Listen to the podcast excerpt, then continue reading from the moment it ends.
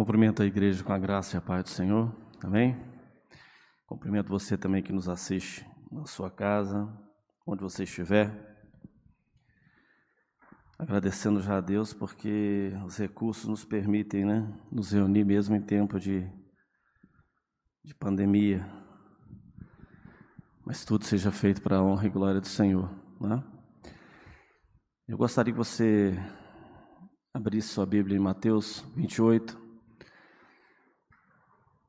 Mateus capítulo 28, verso 20, nós vamos ler simples final desse verso, a parte B dele. Aqui fala sobre uma maravilhosa promessa que Jesus nos deixou antes de voltar para o Pai. E o contexto, né? Aqui eu não vou tratar do contexto, que é a grande comissão. Jesus comissionava os seus discípulos a ir e pregar o Evangelho a todas as nações. Mas eu quero tratar com vocês aqui, essa noite, da parte de Deus, é o que nós vamos ler agora. Mateus 28, verso 20, parte B, diz assim: E eu estarei com vocês até o fim dos tempos. Você pode repetir comigo? E eu. Para ensaio ficou bom. E eu estarei com vocês até o fim dos tempos. Amém? Vamos orar mais uma vez. Senhor Deus, eterno Pai, Pai amado, Pai querido. Pai, peço a Ti agora, Senhor Deus, que a Tua presença, Senhor, se faça nesse lugar, através da Tua palavra e através do uso da minha instrumentalidade. Isso para honra e glória do Senhor e manifestação do Teu poder no nosso meio. Amém. Irmãos, é, sua presença, a presença de Deus, né? Ele fala aqui que a presença dele estará conosco todo o tempo. Essa é a promessa que Jesus, Jesus nos deixou antes de retornar para o Pai. Este verso no livro de Mateus nos comunica sobre a presença de Jesus em tudo e em todo aquele que nele crê. Em todas as situações. De todo aquele que nele crê. Se você crê em Cristo Jesus, ele está presente em tudo na sua vida, em todas as circunstâncias e momentos. Vários livros da Bíblia têm como final, como proposta de final, um epílogo, né? Promessas de Deus semelhante a essas de Mateus, onde Cristo afirma que estará conosco até o fim dos tempos. Êxodo 40, só para você ter uma ideia e você é, leia em casa ou em outro momento, mas Êxodo 40, 38 cita que uma nuvem, a nuvem da presença de Deus, cobria o povo de Israel durante o dia, protegia do calor, e caminhava, guiava o povo, e à noite uma coluna de fogo se fazia presente, aquecendo o povo e guiando o povo. Ezequiel 48, 35 cita que uma cidade tomou o nome de Jeová Chamai, o Senhor presente. E eu quero encerrar aqui, que foram várias, eu vou pegar a Bíblia e vou ficar amanhã toda citando passagens onde Deus afirma que está presente conosco. Apocalipse 22, 20. Certamente vem sem demora. Amém.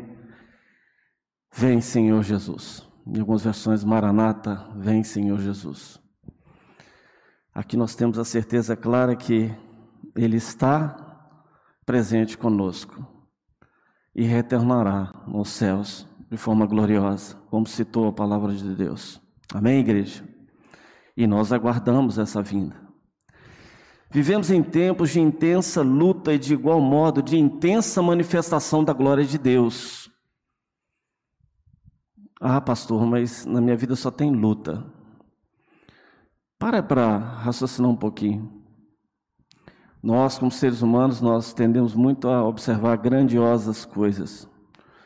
Mas a glória de Deus se manifesta a todo momento nas pequeninas coisas. O fato de você ter se levantado essa manhã, estar aqui, ou estar assistindo na sua casa,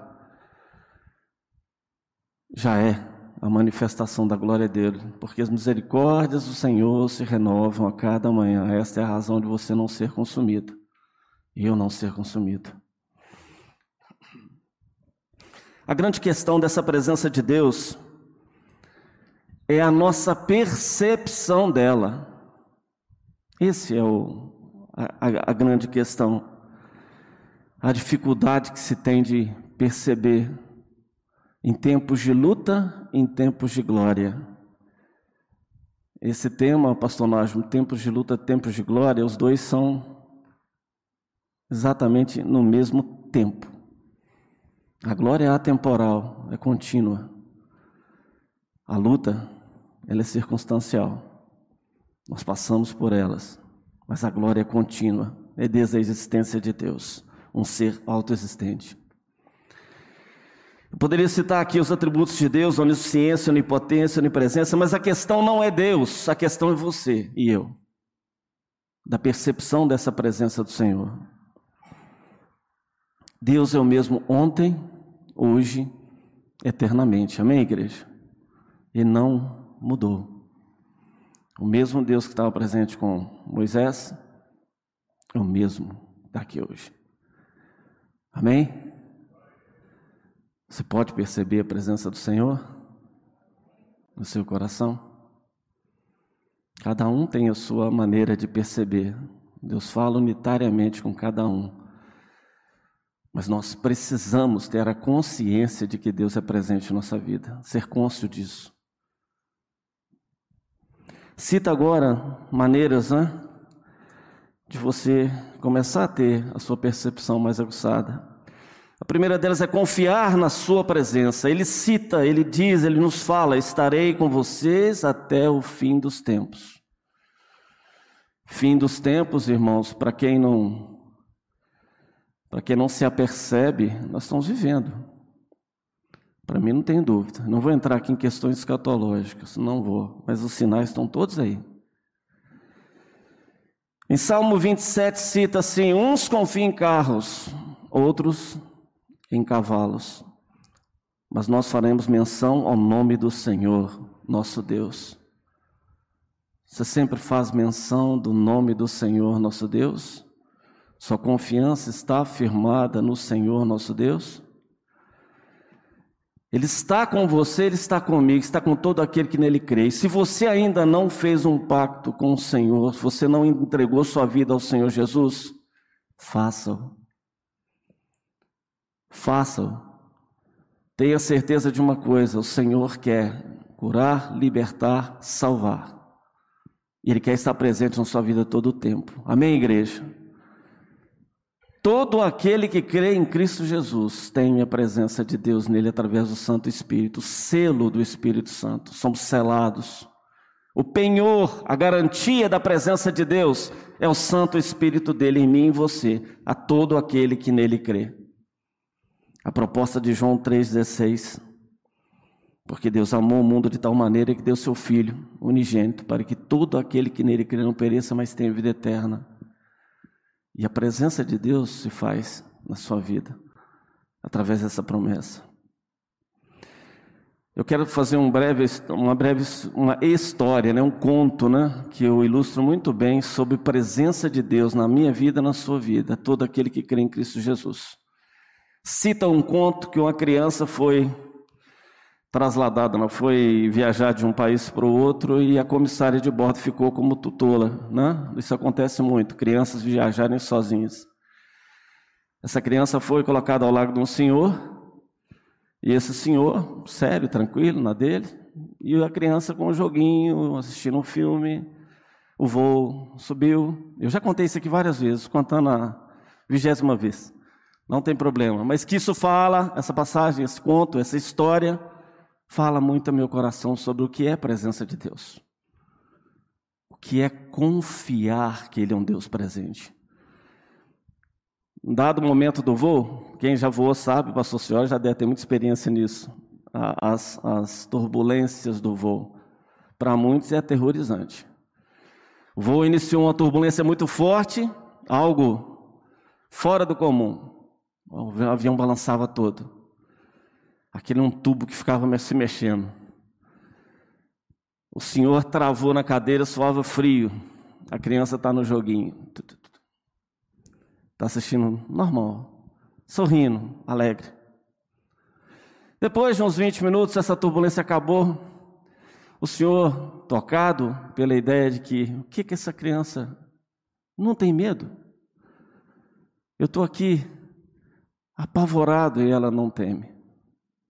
Ele perguntou: Você não tem medo do avião, dessa balançar? E a criança vira para ele e fala assim: Olha, meu papai está na pilotagem desse avião. Ele é o piloto. O seu pai do céu é o piloto da sua vida? Ele está sendo o piloto da sua vida. Você tem confiança? Aquele filho não via o pai. O pai estava na cabine, fechada, trancada. O avião, o piloto entra só por autorização dele e você entra. Ele não percebia o que o pai estava fazendo. Simplesmente confiava. Eu confio. Onde você tem confiado? Onde você tem depositado sua confiança? Em tempos de luta e em tempos de manifestação plena da glória de Deus. Onde você tem colocado a sua confiança? Eu coloco para você, eu assumo hoje que Deus está no controle e é presente na sua vida. Confie nele todo o tempo. Confie no Senhor. Dê a Ele a menção a qual Ele merece de um Deus presente, um Emmanuel, um Deus conosco, um chamai, Jeová, chamai um Deus presente em sua vida. Segunda ideia para você perceber a presença de Deus, tornar real a presença de Deus em sua vida. Porque até então o piloto está lá na frente, eu confio nele, eu não vejo, mas ele é real para mim. Os sinais da pilotagem dele estão em minha vida. Sinais da confiança que eu tenho nele estão em minha vida. Em tempos de luta, e muito, por muitos momentos somos, nós sustentamos, né, em nós uma fraqueza de fé que não é condizente com aquele que confia num Deus que está na pilotagem do seu avião. Deus, meus irmãos, está presente nas suas lutas. Ele está presente contigo em todo momento. Você é perecível e passageiro, mas Ele é perene. Ele é o Alfa e o Ômega, o princípio e o fim. Pergunte a si mesmo onde você está. Você pensa assim, olha, muitos momentos da nossa luta nós pensamos, ah, acho que Deus me esqueceu. Acho que Deus me Deus está me dando um chá de cadeira aqui. Eu estou orando, clamando, eu estou pedindo, mas Deus não me ouve. Por outro lado, você realmente deu a Ele um, status de Deus presente? Pergunte a si mesmo: quem se esqueceu de quem, muitas vezes? Ou todas as vezes, quando a gente duvida da presença de Deus?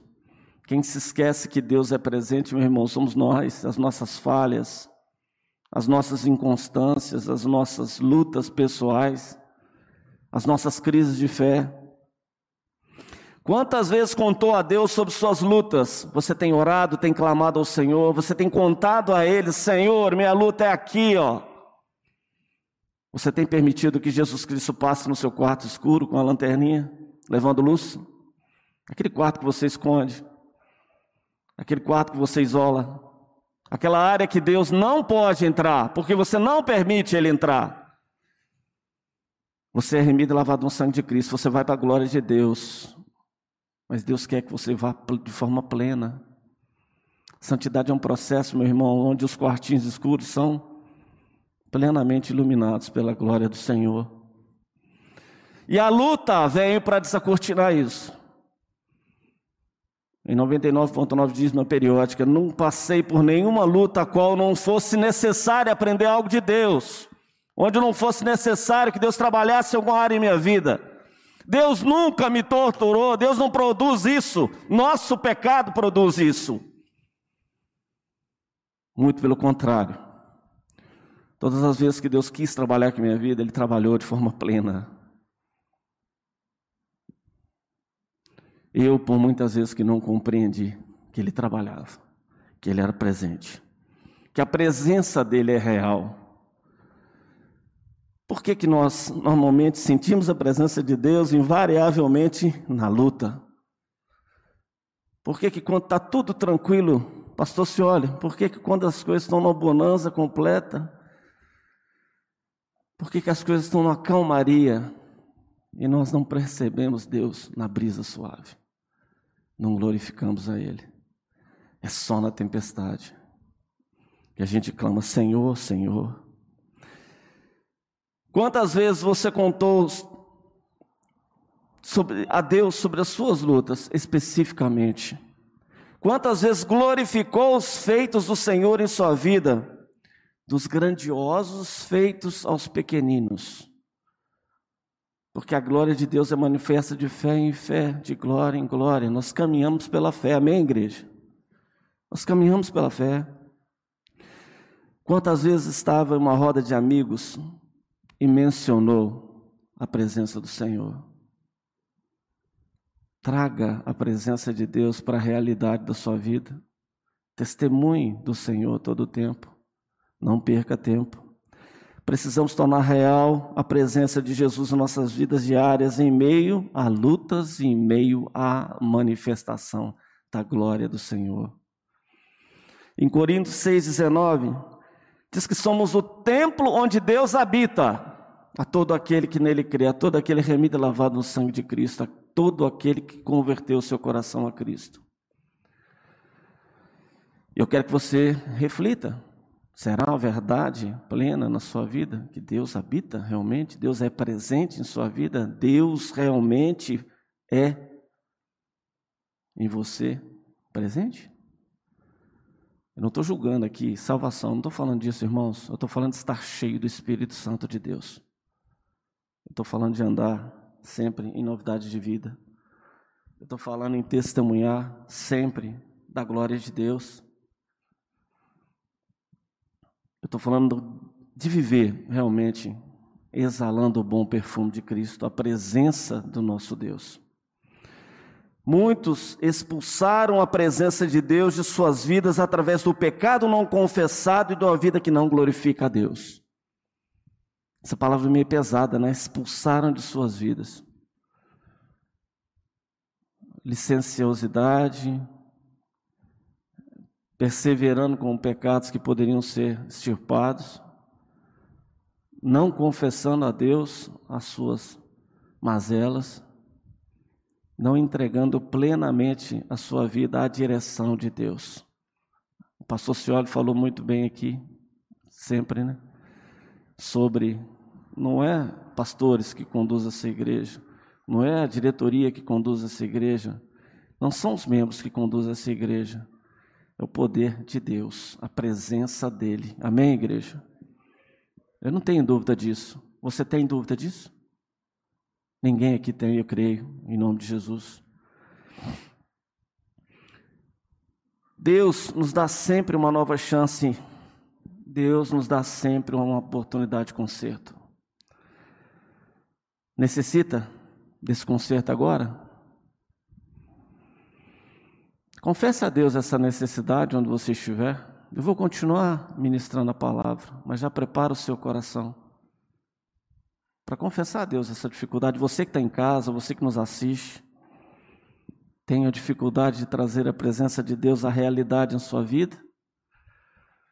Tem a dificuldade em sentir que você é a habitação do Espírito Santo de Deus?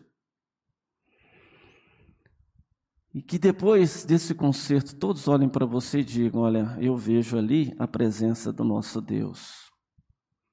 Eu vejo ali a presença do nosso Deus.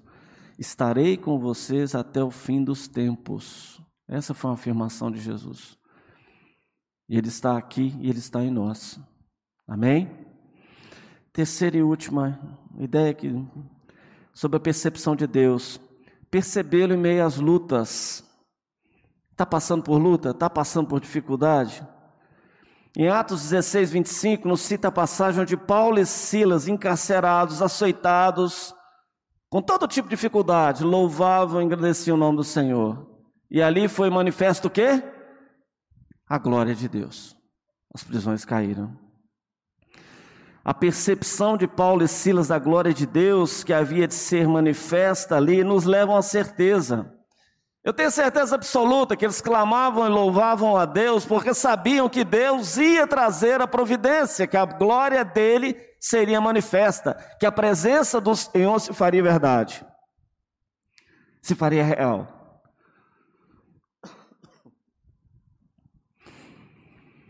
É plano de Deus, meus irmãos. Eu pontuo duas certezas aqui. O dia mal, o dia mal na sua vida sempre vai existir. Eu seria um mentiroso aqui dizer para vocês que o dia mal não virá, que tudo será bonança. Isso não é bíblico, isso não é verdadeiro. Sei que tereis aflições neste mundo, mas tem de bom ânimo, eu venci o mundo, assim diz a palavra do Senhor. A luta, o dia mal, sempre vai existir até a consumação dos tempos, até a glória plena e soberana, até o fim do pecado, da presença dele em nossa vida. Infelizmente, nós estamos ainda debaixo de Romanos 3, 23. Todos pecaram e destituídos estamos da glória de Deus. Mas nós temos um Deus que morreu por nós na cruz que deu sua vida por nós na cruz e se faz presente em nós através do Santo Espírito. Sei que tereis aflições. O Senhor já nos diz: o dia mau, ele virá. Pode ser hoje, pode ser amanhã, pode ser daqui a um ano, pode ser daqui a uma semana, mas ele virá. Porém, é plano de Deus para a sua vida que as lutas o façam reconhecer a presença e o cuidado de Deus, reconhecer que Deus é o piloto do seu avião da sua vida. As lutas vêm para afirmar na sua vida, ó oh, filho, dependa de mim. Faça de mim o seu seguro, a sua segurança. Perceber Deus no momento terrível é a maior dificuldade para o ser humano, porque no momento terrível, no momento de luta, nossa ideia é suficiência. Eu tenho que me safar de todo jeito. E nós, e nós mesmos, nós não somos nada se não tivermos o Senhor. O jovem, falando aqui numa, num gancho, essa palavra é para todos nós. Mas nada mais é interessante lembrar que para o jovem essa suficiência, é essa suficiência é mais aguçada. O jovem ele entra em situações de luta e tenta resolver por si só. E aí que dá o problema. Aí na linguagem deles é aí que dá ruim. Ele não busca auxílio em Deus ou na presença dele. É, creio, pastor Najmo, que a grande luta nossa hoje é que o jovem sempre busque o auxílio na presença de Deus em todo o tempo. Exatamente porque, gente, nós sempre temos em nós a falta de parar, a falta de pensar com a mente de Cristo e a falta de glorificar a Deus pela Sua presença em nossa vida. Que só o fato de você buscar ter a mente de Cristo em você, buscar ter uma orientação da parte de Deus, já é a manifestação da glória dele na presença dele em meia luta. Quantas vezes, meu irmão, você já passou por situações que não tinha saída alguma? E o Senhor mostra para você uma saída do nada. Não é do nada, não, já estava preparado por Ele, porque Ele não vai dar a você um fardo maior que você não possa suportar. Antes disso, Ele dá o escape, Ele te livra. E eu quero considerar aqui duas situações, já caminhando para o final. Considerações sobre as lutas. Olha só. Tem início, tem meio e tem fim. Isso a certeza eu te dou. Elas virão? Virão. Mas elas têm início, têm meio e têm fim. Uma luta específica. Virão outras? Virão. Mas você pode ter certeza que a luta que você está passando, você vai passar. Ela terá fim. E agora e ela é também circunstancial e finita. Ela tem tempo certo. Normalmente o tempo certo nossas lutas é o tempo de aprendermos da parte de Deus como lidar com elas. É o tempo de a gente ser preparado. Agora, consideração sobre a glória de Deus. É devida a Deus. Toda boca confessa o Senhor e toda boca glorifique o nome do Senhor. Amém, igreja? A glória a Ele é devida todo o tempo. É eterna e imutável, não mudou e não mudará. E é não sujeita ao cronos, ao tempo. A glória de Deus, eu entendo, irmãos, suba um pouco o nível, você tem a glória contínua de Deus, o Alfa e o Ômega, o princípio e o fim. E aqui a régua do tempo. A glória dele se manifestou em Noé, Moisés, Babilônia, queda, advento de Cristo, até o fim dos tempos, até os dias de hoje, até o momento agora, que manifesta em sua vida, na minha vida. Deus é o mesmo ontem, hoje e sempre. Eu finalizo com Apocalipse 22, do verso 12 e 13. Eis que venho sem demora, e comigo está a recompensa que tenho para dar a cada um segundo as suas obras. Dá uma paradinha aqui. Segundo o que efetivamente trouxe a realidade, a glória de Deus em sua vida. Obras, elas têm que ser efetivamente a manifestação da glória de Deus em sua vida. Amém, igreja? Você realmente fazer aquilo que é vontade de Deus no tempo certo de Deus, manifestando a glória de Deus. Obras humanas sem Deus não quer dizer nada. Essa obra que cita aqui, com certeza, são obras de manifestação da glória do nosso Deus. É o que conta. Porque se você que me assiste acha que é bonzinho, é legal, é maravilhoso, é um cara zeloso, é um cara cuidador, um cara que faz todas as coisas conforme a vontade sua, ou do politicamente correto, eu tenho uma péssima notícia para você. O bonzinho não entrará no céu.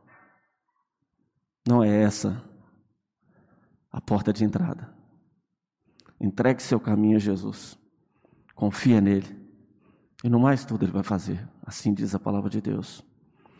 O verso 13 diz: Eu sou o Alfa e o Ômega, o primeiro e o derradeiro, ou o último em algumas versões, o princípio e o fim.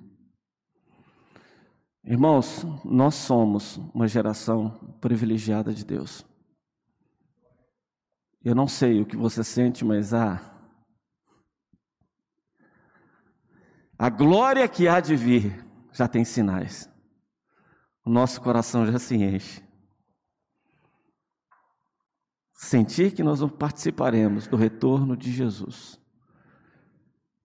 Ninguém sabe dia nem hora, mas a gente pode observar o tempo. Eu não consigo ver mais tempo. Opinião pessoal, tá, pastor? Análise pessoal. Porque, da mesma maneira que a iniquidade aumenta, que a falta de retidão aumenta, que as coisas estão caminhando para o caos, ao mesmo tempo a, glória de Deus se manifesta, derramar do Espírito Santo de Deus se manifesta. As coisas estão acontecendo, meus irmãos. Se aperceba disso. Ele nos diz, lá em Mateus 28, estarei com vocês até o fim dos tempos. Esse estar é a presença do Espírito Santo, mas todo olho verá, Rei dos Reis, Senhor dos Senhores. Toda língua confessará ao Senhor. E se você ainda não fez uma decisão por Jesus, você que nos assiste, você que está aqui no templo, façam. Façam. Traga a presença de um Deus Santo para a sua vida. E tudo será diferente. Certo, certos nós da presença de Deus nesse lugar, eu me despeço de todos com a graça do Senhor Jesus. Amém?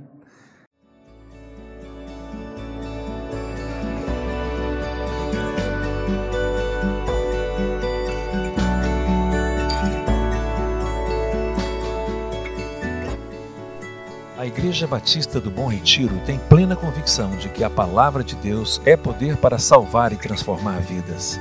Nosso desejo é que essa mensagem tenha alcançado seu coração. Para saber mais sobre quem somos e em quem acreditamos, acesse ibbrpatinga.com.br.